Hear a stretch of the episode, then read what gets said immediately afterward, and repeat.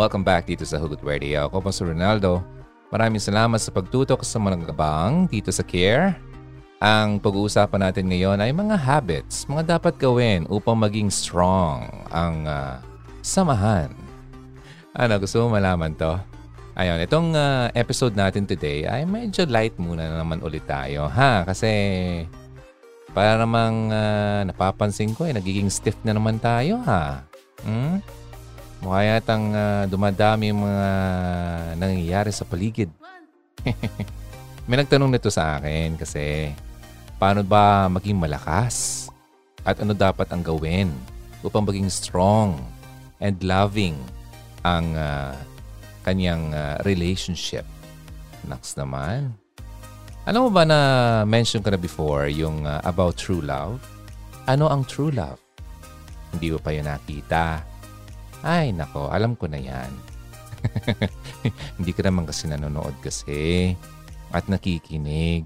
Kaya, dahil doon, dinala ko na muna dito. O, kumbaga para di ka na maabala, ako na mismo magdadala sa'yo dito. Okay? So, alam natin na true love ay uh, special. Di ba? At kapag alam mo na meron kang true love na malapit sa'yo, gustong gusto mo na makasiguro na hindi ito mawala. Yan. Next naman. Ito na naman tayo. Mga labing-labing na naman ang pag-uusapan natin. Sa totoo, nauumay na ako. nauumay. Okay. kasi naman sa teacher Ron kasi wala namang kalabing-labing. Kaya yun, nauumay.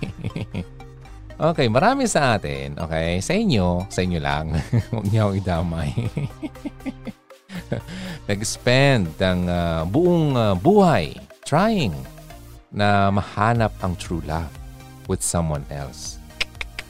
Grabe, naubos na, nakalbo na, hindi pa rin nahanap. Anyway, meron akong topic about yan. Okay, hindi ko na i-elaborate pa patungkol ng uh, true love. Kasi dun yung uh, mas magandang explanation ko doon. Hanapin mo na lang yung uh, video ko sa YouTube ng Hugot Radio. Ano ba ang true love? Next. Pwede mo mapakinggan ng version niya, yung audio sa Spotify uh, ng Hugot Radio Philippines. Next. Okay. Anyway, maraming salamat sa mga nakikinig sa audio version or sa podcast ng Hugot Radio. Sa mga hindi po nakakalam ko ng podcast, ito po ay audio form at uh, pwede itong mapakinggan using a podcast player like yung uh, Spotify app. Okay? Hanapin nyo na lang yung Hugot Radio at mag-subscribe. Okay? Or follow. Now, kung gusto mong video form, doon kayo sa YouTube. Okay? And uh, meron din ako mga video sa Facebook page ng Hugot Radio. So, okay. Uh, medyo na wala tayo sa topic. Balik tayo sa true love. Ang true love daw ay uh, ang uh, pinakamaganda na bagay. Talaga ba? ano ba talaga ang true love? Okay, hindi ko na dito i-discuss. Okay, para pakinggan niyo yung uh, nabanggit ko doon sa isang uh, content natin. Okay? But according dito sa ating uh, resource, ito daw ang pinaka-beautiful thing na pwede mong uh, ma-experience bilang isang tao. Okay. But ang true love ay uh, hindi ito yung uh, basta na lang mangyari. Okay, by accident. Talaga lang. Tinatanong ko yung sinasabi ko, no? okay. Uh, it's not something daw na bigla na lang nangyayari at kumbaga pag lumabas ka dyan sa bahay mo ay bigla ka na makahanap ng true love. Ah, ganun pala yon. Malamang itong sinasabi ng ating source ay uh, love ng isang tao. Okay? Napapabuntong hinanga ako kasi hindi pa ako nakaka nakakaano niyan, stumble kumbaga. Ano mo ang true love kasi? It's something na you need to continuously be working at. Pinagtatrabuhuan ito. Okay? It's something na you must always be willing to give ang effort mo towards. Diba? Kailangan mong mag-effort. Diba? So, ang iba kasi dyan eh, wala na. Tapos na. Nakuha na ang gusto eh. Wala na. Ah, biglang nagsawa. Okay? Kaya nako, importante yan, ladies. Ha? Ang something na hindi dapat ibinibigay. Okay, at the end of the day, ang good love, pwede pa rin masira. If you take it for granted. O, di ba? Yun ang sinasabi ko eh. Hmm? Now, kaya nga, ikaw at ang iyong partner, kailangan laging gusto na magkaroon ng uh, positive change. Gawin whatever it takes para mas maging sigurado kayo sa inyong samahan na ang inyong love ay hindi mahulog sa wala. Kapag nakapasok ka na sa isang relationship with someone, okay, makikita mo ang character ng isang person. Ito ay nadedefine ng mga habits sa araw-araw na pagsasama nyo. Makikita mo yan. Kaya nga, kayong dalawa ay you have to make it a point na laging mag-engage sa mga good habits para ma-promote nyo ang iyong pagmamahalan at ang iyong relasyon.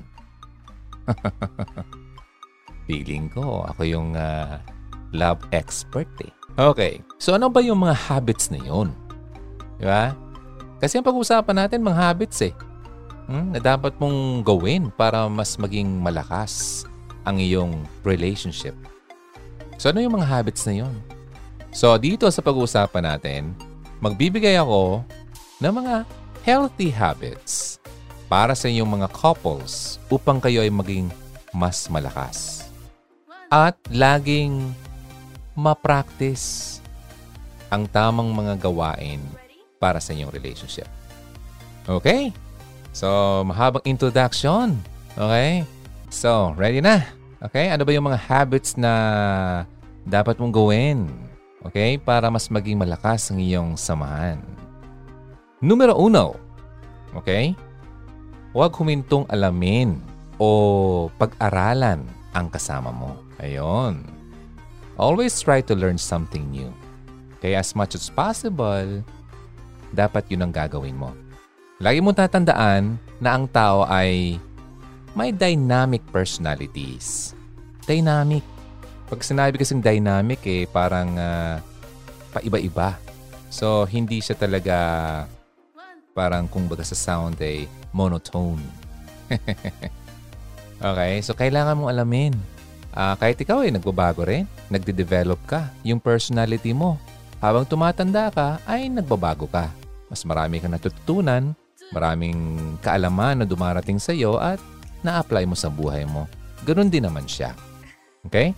Kaya nga, laging may bagong kaalaman na dapat kang alamin o matutunan sa kanya.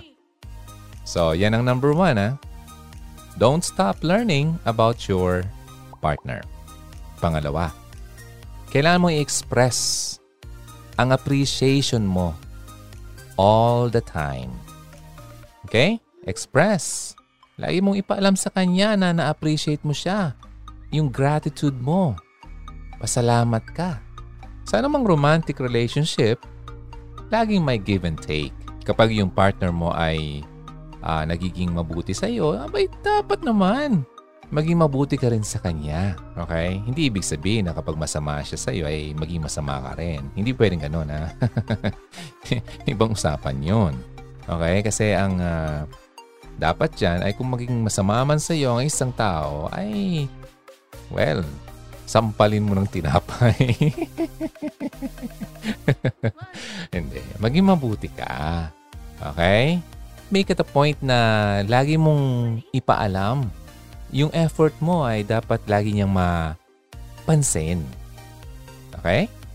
Always make sure na yung partner mo ay laging feel appreciated sa mga bagay na ginagawa niya, mga bagay na pinapakita niya sa iyo. So nakadalawa pa lang tayo ha. Tanong ko, ito bang dalawang to ay nagawa mo na? Hmm? O baka naman eh, ngayon mo lang ito narinig. Malamang Okay? Kaya wag ka na magtaka uh, pa kung uh, namong problema ka sa iyong samahan. Kasi itong first two pa lang, hindi mo pa nagagawa. Hmm? Pangatlo, ito importante to. Lagi niyong i-resolve at ayusin agad ang argumento sa mature at civil na paraan. Alam mo kung bakit hindi kayo nagkakasundo? Kasi pares kayo isip bata. Puro kayo mga isip bata. Ba't kasi kayo pumasok kagad dyan eh? Mga bata pa kayo, may mga gatas pa kayo sa labi. Masyado kayo nagmamadali. Oh, speaking of magmamadali pala. Meron akong video about bakit hindi dapat magmadali. Ay, nako, hindi niya alam kasi hindi siya nanonood ng Hugot Radio. Nako, ilang taon na ba ako sa Hugot Radio? Tagal ko na kaya. Marami-rami na rin ako nang gawa. Hmm? Kahit na ako mag-retire na eh, pakinggan mo lang, panoorin mo lang lahat ng contents ko. Sapat na sapat na yun. Hmm? Huwag na muna ako kunin ni Lord. okay. Okay. So, ang ibig kong sabihin ay, kung mapanood mo yon lahat, mag-binge ano ka, watch ka. Kahit siguro di na ako gumawa ng bagong content. Eto na, sige, number three tayo. Maging mature uh, in a civil manner ang pag-resolve ng arguments, argumento. Alam mo, yeah, mahal niyo yung isa't isa pero not all the time ay magiging laging agree na lang kayo sa lahat ng bagay, di ba? Kasi nga, sabi ko kanina, dynamic eh. Di ba? Iba-iba tayo. So may mga bagay na hindi siya maaring mag-agree sa sinasabi mo at ganun ka rin naman sa kanya. Pero ang importante dito, na kayong dalawa ay marunong mag-handle at mag-resolve ng conflict nyo sa mature at civil na paraan. Hmm. Number three question. Lagi ba kayo nag-aaway? Nare-resolve ba o hindi? O baka nagpapataasan kayo lagi ng pride chicken? Ha? Ay, iba pong ano yan. Hindi po yan mature na paraan. Sa bata po yan. Okay? So, dapat, kung pumasok ka sa isang relationship, dapat ay mature na. Okay? Hindi yung parang bata pa rin. Kasi kung ganun ka, ay hindi ka pa ready. Okay? So, number four. Laging gawin ng best para to have fun with one another. Di ba? Mag-enjoy kayo. Enjoy. Kasi, di ba? Kung hindi naman kayo nag enjoy if it's not fun, ang iyong samahan, ano ba ang point na nagipagsama ka sa taong yan? Di ba? What's the point? Kung hindi ka naman happy. Di ba? Dapat yung energy mo ay nandun sa iyong samahan. Kung lagi kayo nag-aaway, hindi pa nga nagsisimula yung araw eh, nagsisilti ka na kayong dalawa. o kaya, patapos na yung araw eh, away na naman. Ay, nako. Walang magandang idudulot yan.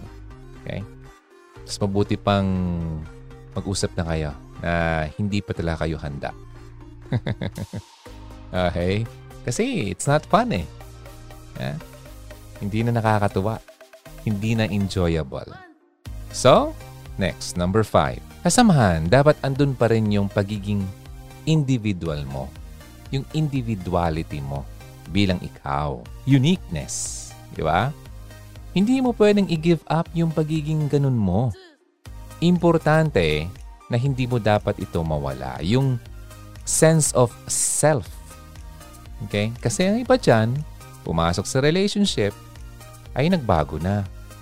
Kagaya nga nung ano ko eh, kaibigan ko. Nakalimot na.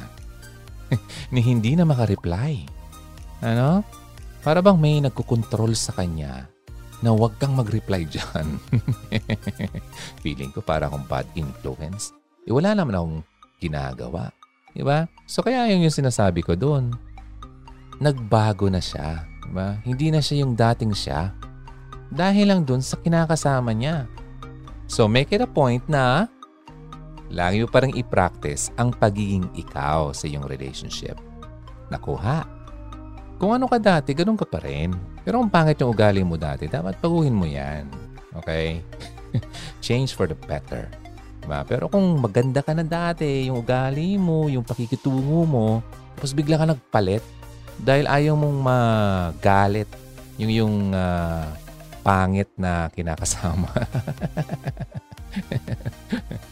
Di ba? So, pangit naman yun. Huwag naman yun. Umaga, hindi na ikaw yan. So, next. Nakailan na tayo? Lima. Okay, isa na lang. Okay, next. Lagi kang maging open at honest sa kanya. Kayong dalawa, dapat lagi kayong open at honest sa bawat isa. Huwag mong hayaan na ilagay mo siya sa dilim. Okay? Na yung wala siyang nakikita at alam sa'yo. Huwag kang mag-isip na magsinungaling o i-deceive mo ang iyong kinakasama. Kasi kung ganon, mas mabuti pang pakawalan mo siya. Kasi po, ikaw kung ganon ka, ay hindi ka kaaya-ayang kasama. So make it a point to stay honest kahit na ito ay hindi convenient para sa iyo. Di ba? Kasi baka ugali mo na magsinungaling. So, it's inconvenient sa iyo.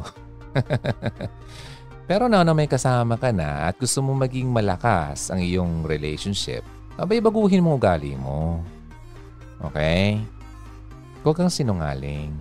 Kasi hindi niya deserve yan. Okay? So, yan muna ang first six. Anong oras na? Kumakain ka na ba? O kumakain ka pa ba? O baka tulog ka pa? Tanghali na, gising na. Okay?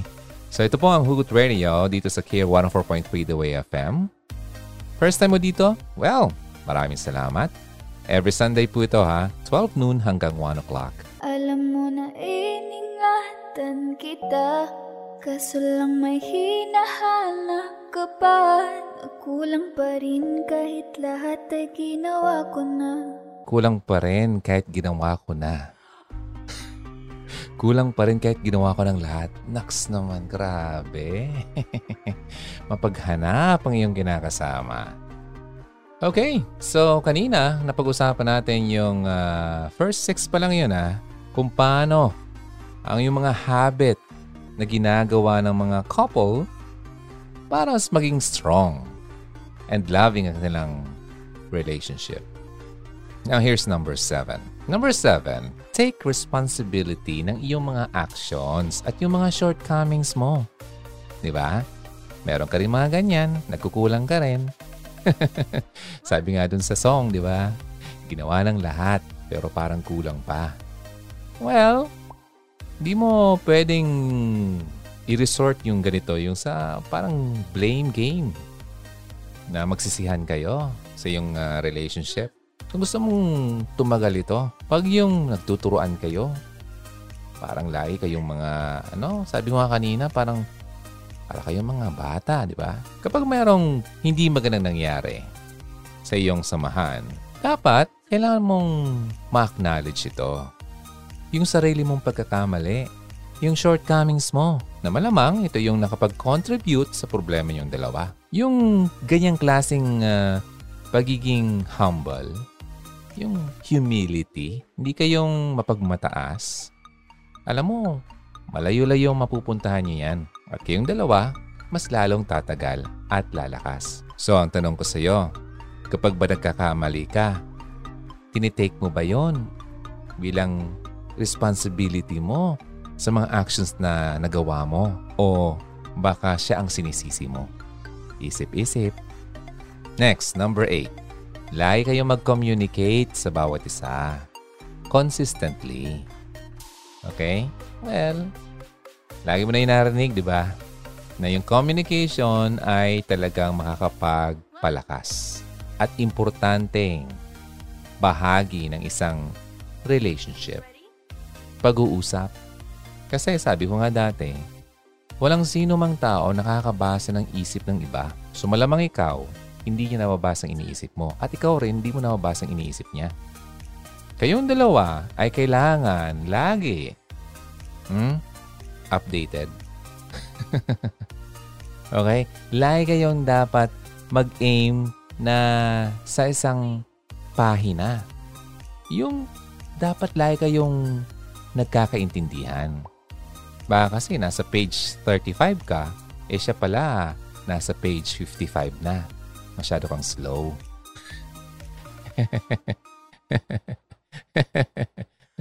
Okay? So, dapat sabay-sabay. Okay? Mangyayari lang yan kung meron kayong effective communication. Kasi, di ba, alam mo kung nasa na siya. Nakuha. Okay. So next, number nine, wag na wag na wag kayong maghihinto na mag-date. Pandemic, DJ Ron, walang pera. walang budget. eh, hindi naman ibig sabihin na kapag sinabing date, eh, doon kayo sa mamahaling lugar. Hindi naman ganun yun. Diba? Oh, punta lang kayo sa isang uh, napaka-aliwalas na park. Ay, dyan sa baybayin, sa dagat. Oh. Diba? Yung may magandang tanawin. Oh, date na yun. Okay, never stop dating one another. Lalo pa kung asawa mo na yan, huwag kang maghintong i-date mo asawa mo. Huwag kang maghinto na parang nililigawan pa rin yung asawa mo. Porque asawa mo na eh, parang, ay nako. Nakita ko ng video dyan sa Facebook yata yon. Yung sasakay yung babae sa motor, yung lalaki, gusto niya yung girlfriend niya nakayakap sa kanya. Oh, di ba? Napaka-gentleman. Kukunin yung uh, bit-bit ng girlfriend at uh, papasakay niya yung girlfriend niya at gusto niya nakayakap sa kanya. Pero nung asawa na, ni kunin yung gamit ng asawa at nakasakay na yung asawa sa likod, ni mapahawakan, ni magpahawak, ayaw. Ah, tinatapik yung kamay ng asawa. Yung para bang may uh, contagious na sakit yung asawa na parang may COVID-19 na ayaw makatabi. Ayaw man lang magpahawak. Ano ba nangyari sa iyo? Huwag naman ganon. Mahal ka ng asawa mo. Huwag mong kakalimutan na nung panahon na nanligaw ka pa lang sa kanya, ikaw ang pinili niya at ikaw ang pinili niyang mapangasawa.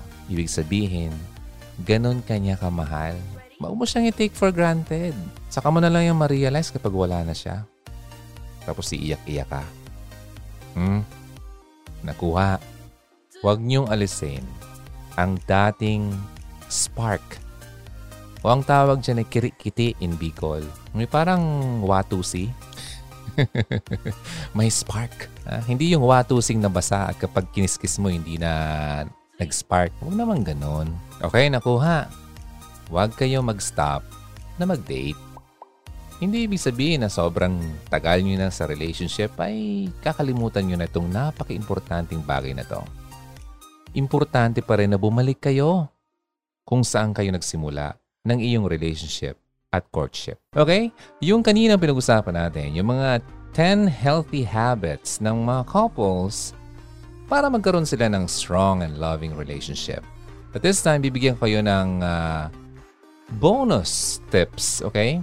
Mga bagay naman na, ano, kailangan mong gawin kung gusto mong ang relationship mo ay magtagal at maging forever.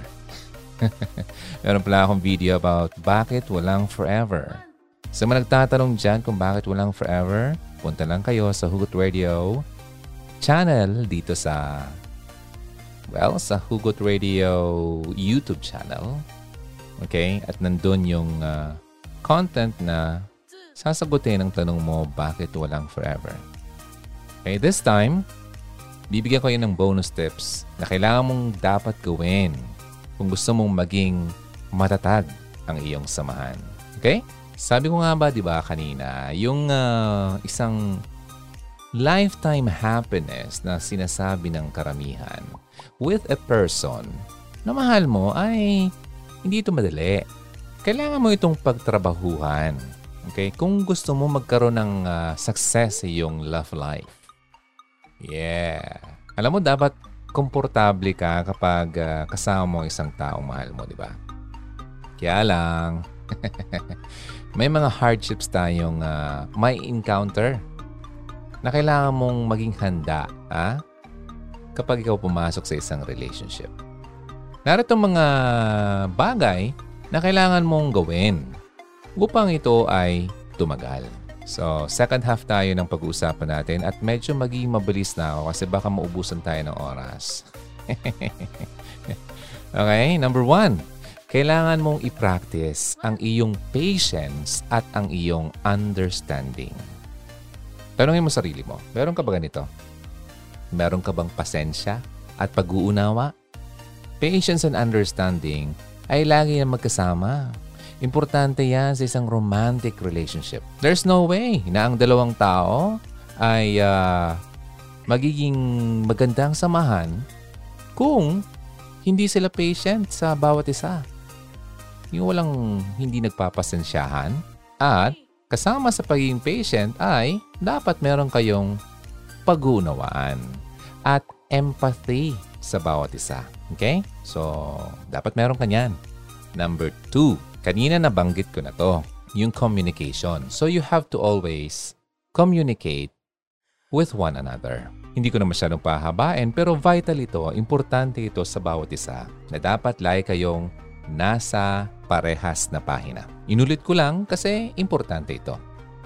Kailangan mong i-discuss ang mga bagay na kailangan yung pag-usapan. Huwag kayong matakot na uh, pag-usapan ng mga bagay na dapat yung pinag-uusapan.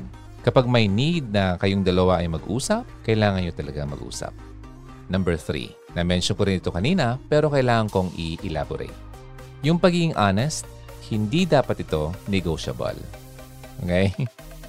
dapat ito ay laging kasama. Nako, number one issue ito sa akin on.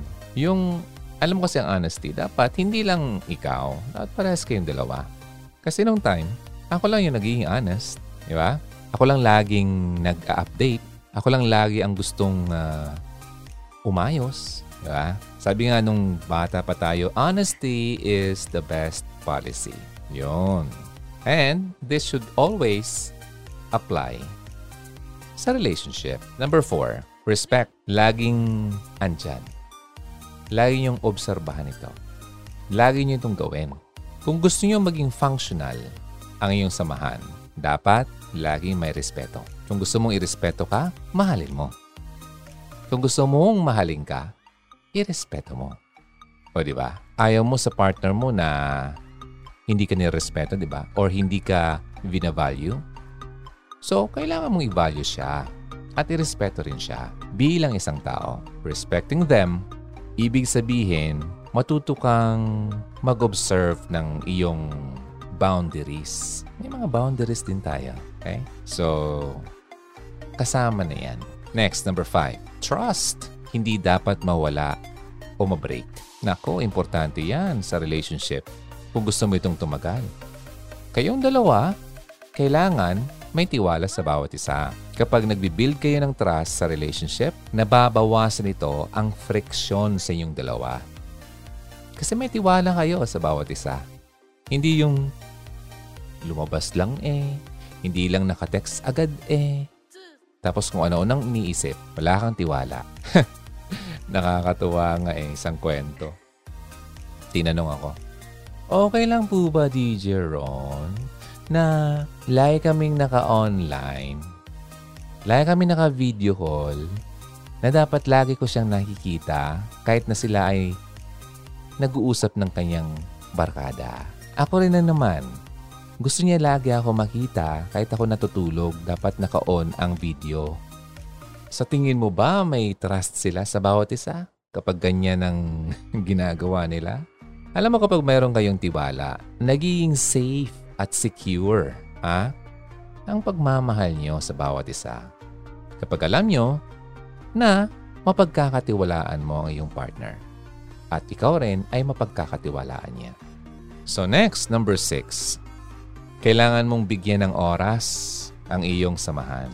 Bilang mga tao, lagi tayo nagbibigay ng oras most of the time sa mga bagay at mga, well, mga taong importante sa atin, di ba?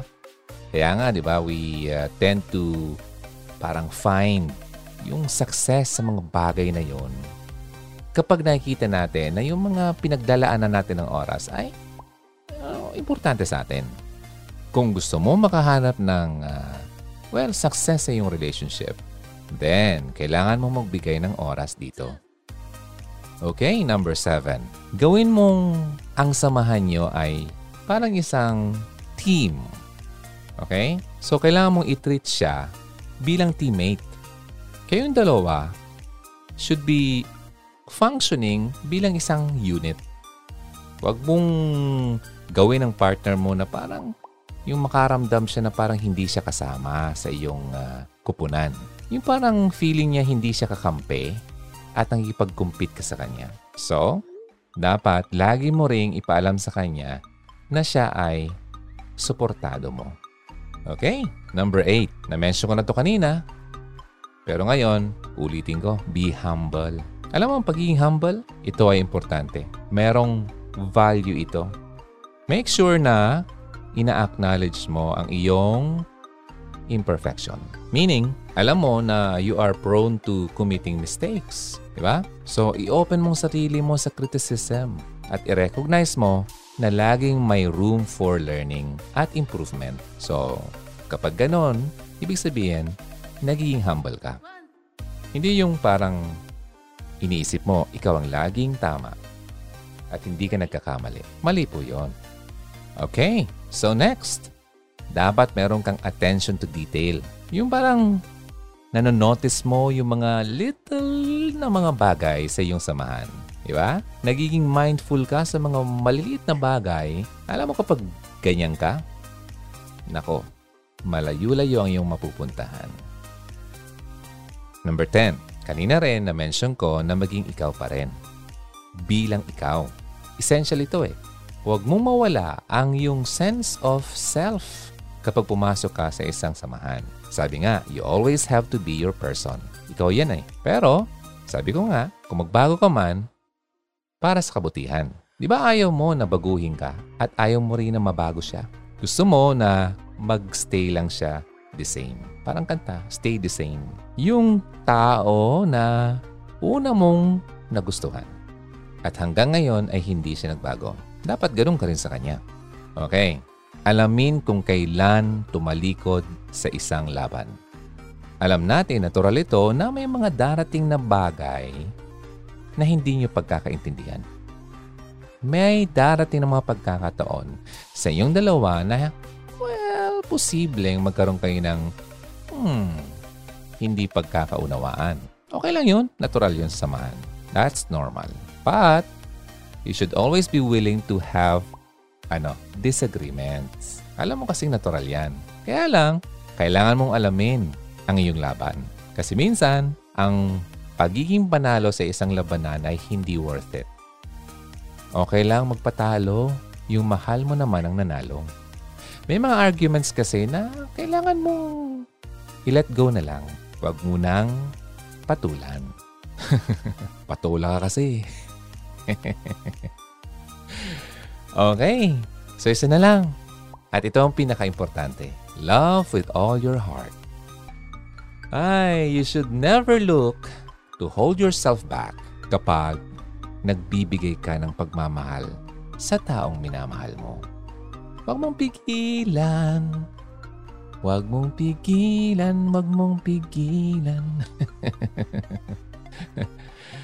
Kasi 'di ba? Siya ang makakasama mo. Parang walang sense kasi kapag pinipigilan mo sarili mo pagdating sa pagbibigay ng pagmamahal mo and affection sa taong kinakasama mo. Nonsense, 'di ba? So again, love with all your heart. But don't forget, yung pinaka-importante na lagi kong sinasabi, sa isang relationship, hindi ito magiging successful kapag hindi mo sinama si Lord sa iyong samahan. Kung magkakaroon ka man ng third party, si Lord lang yon at wala nang iba. So ang tanong, paano ba ilalagay si God sa sentro ng iyong relationship? Meron akong additional tips before we uh, end this episode. Okay? Yung mga babae, laging sinasabihan, di ba, na maghanap ka ng lalaki na mamahalin ka ng mas higit pa sa ibang mga babae. Hindi ba pwedeng ganoon din ang gawin mo sa iyong kapareha? Di ba para fair? Kung gusto magkaroon ng better assurance ng isang long-lasting relationship, narito yung mga bagay na dapat mong gawin. But first, you have to find a person who loves God more than he or she would ever love anyone else. naintindihan. Ang taong dapat na pipiliin mo, dapat mas mahal na higit si Lord kaysa sa ibang tao. And that includes you. Bakit? Dahil ang taong mahal si Lord, someone who fears and obeys God, that means gagawin niyang lahat to be Christ-like sa pag-handle ng relationship. Narito yung mga humility, yung honesty, yung faithfulness, yung patience, and so on and so on. Di ba? So narito yung mga ways na posibleng mag-lead sa iyo sa inyong dalawa closer to Him. Number one, i-strengthen mo ang personal relationship mo kay Lord. Hindi mo pwedeng i-direct yung relationship mo sa isang spiritual level kung wala kang ganito. Kung hindi mo pa na-reach yung personal relationship na yan. Bago mo ito ma-impose sa iyong relationship, kailangan mo munang palakasin ang sarili mong faith at relationship with your Creator. He can only work sa relationship mo kung i-allow mo lang siyang mag-work sa una pa lang. Pangalawa, love God first before your partner. Diba? Sabi ko kanina, nakakatuwa, di ba? 21st century na tayo, ganyan pa rin ang iniisip mo, DJ Ron. well, alam mo kasi, si Lord kasi gusto niya yung relationship na parang tatay at anak. So yung anak, siya yung tatay. And lagi mo tatandaan, He has always the right to demand na He should be your first in your life. Dahil He created you. So number three, fear the Lord. Na-mention ko tong fear na to sa isang vlog ko na nag-trending talaga. Yung two types of fear. Hindi ko na yun i-discuss dito. Hanapin mo na lang yun. Yung sabi ko doon, natatakot ka ba? Now, fear the Lord ah. Kung love mo talaga si God, you would fear to do anything na hindi siya mapipilis. Not because na magagalit siya talaga.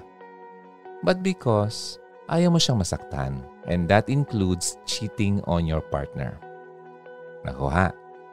So hindi ka makakaisip na magloko sa iyong partner dahil you have this fear kay Lord. So yung mga binabangkit ko dito, mga paraan upang maging sentro si God sa iyong relationship. Number four, pray for each other. Pagdasal niyo ang bawat isa. Kasi daw, if you are praying for a person, nagiging spiritually attached ka na sa kanya.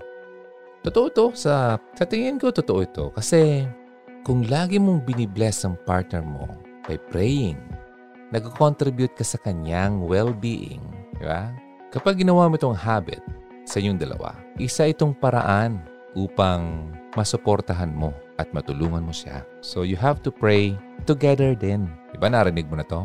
A family that prays together stays together. So kung mayroon kang plano na maging family mo siya someday, then start praying now. Start a prayer habit ngayon din. Instead na masyado kang mamproblema sa mga problema, bakit hindi ka kaya lumuhod at ipagdasal ito? Diba? Sabi ko, sa relationship niyo, magkakaroon kayo ng problema. So why not pray together? Next, I was talking about dating kanina. But if you want to put God at the center of your relationship, unahin muna ang church time before dating time. okay? Nauna na yung dating, eh, nakalimutan mag-church. Oh, Sunday ngayon. After mo makinig ng episode natin, oh, punta kayo ng church together first. okay? Kung masyadong limited ang oras and you have to choose between God's time and baby baby time, then I strongly encourage you to, of course, choose yung God time. Ino-honor ni God yung mga taong ino-honor siya. So kapag nakita niya that you put Him first before your relationship, ako'y naniniwala na He will bless you with more time for each other. Mas magkakaroon kayo ng magandang samahan kayong dalawa. Next, you have to study God's Word together. Di ba? Para magkaroon kayo ng wisdom sa bawat isa. If you are a believer and you are a Christian, alam mo na ang Bible ay importante na mas pag-aralan. So I suggest na dapat pag-aralan mo ito as a couple. I encourage you na mag maging part kayo ng isang small group para naman ma-discuss nyo yung mga napag-aaralan nyo at may apply nyo ito sa buhay nyo. Next, you have to ask God to help you change your ano, yung mga bad attitudes na na-mention ka kanina. Ang isang healthy relationship, sabi ko nga, hindi naman required na you have to change your personality. But, nagmo-motivate ito to change your bad attitudes. Only God can help us change for the better. So you have to ask Him to help you apply yung natutunan mo sa buhay mo. Next, magtulungan kayo na mag-grow kayo sa iyong relationship with God. Kasi gusto mo nga i-put siya sa gitna ng iyong relationship. So, magtulungan kayo. Maging goal nyo as a couple na tulungan ng bawat isa para mag-grow in faith, especially kapag yung isa ay mahina. Do this together. Next, lagi mong tatandaan na ang partner mo ay fearfully and wonderfully made by God. O, di ba? Minsan, natitempt tayo na makumpare natin yung kapartner natin sa ibang tao na oh, mas mabuti pa yung si ganyan. And you are wishing na sana iba yung kasama mo. Pero, remember ah, na the same God na nag-create sa iyo uniquely ay ang same God na nag-create sa Kanya. So appreciate mo yung partner mo bilang siya. Dahil katulad mo rin, mahal din siya ng Panginoon at special siya. Alam mo, kailangan mong i-apply sa relationship nyo yung 1 Corinthians 13. Alam mo kung ano yon? Yung sinasabing love is patient, love is kind, and not self-seeking. Pwede mong gamitin ito, ang mga verses na to, bilang isang checklist para ma-check mo to see kung ang true love na sinasabi ko ay nag exist sa inyong relationship. Kasi ang meaning ng true love ay nandoon sa nabanggit ko. 1 Corinthians 13.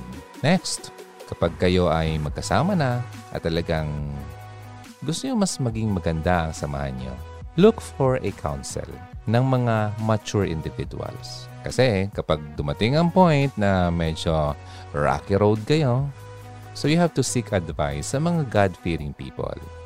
Huwag kayong basta-basta humingi ng advice sa kung sino-sino. Okay? Kasi baka iba yung maibigay sa iyo.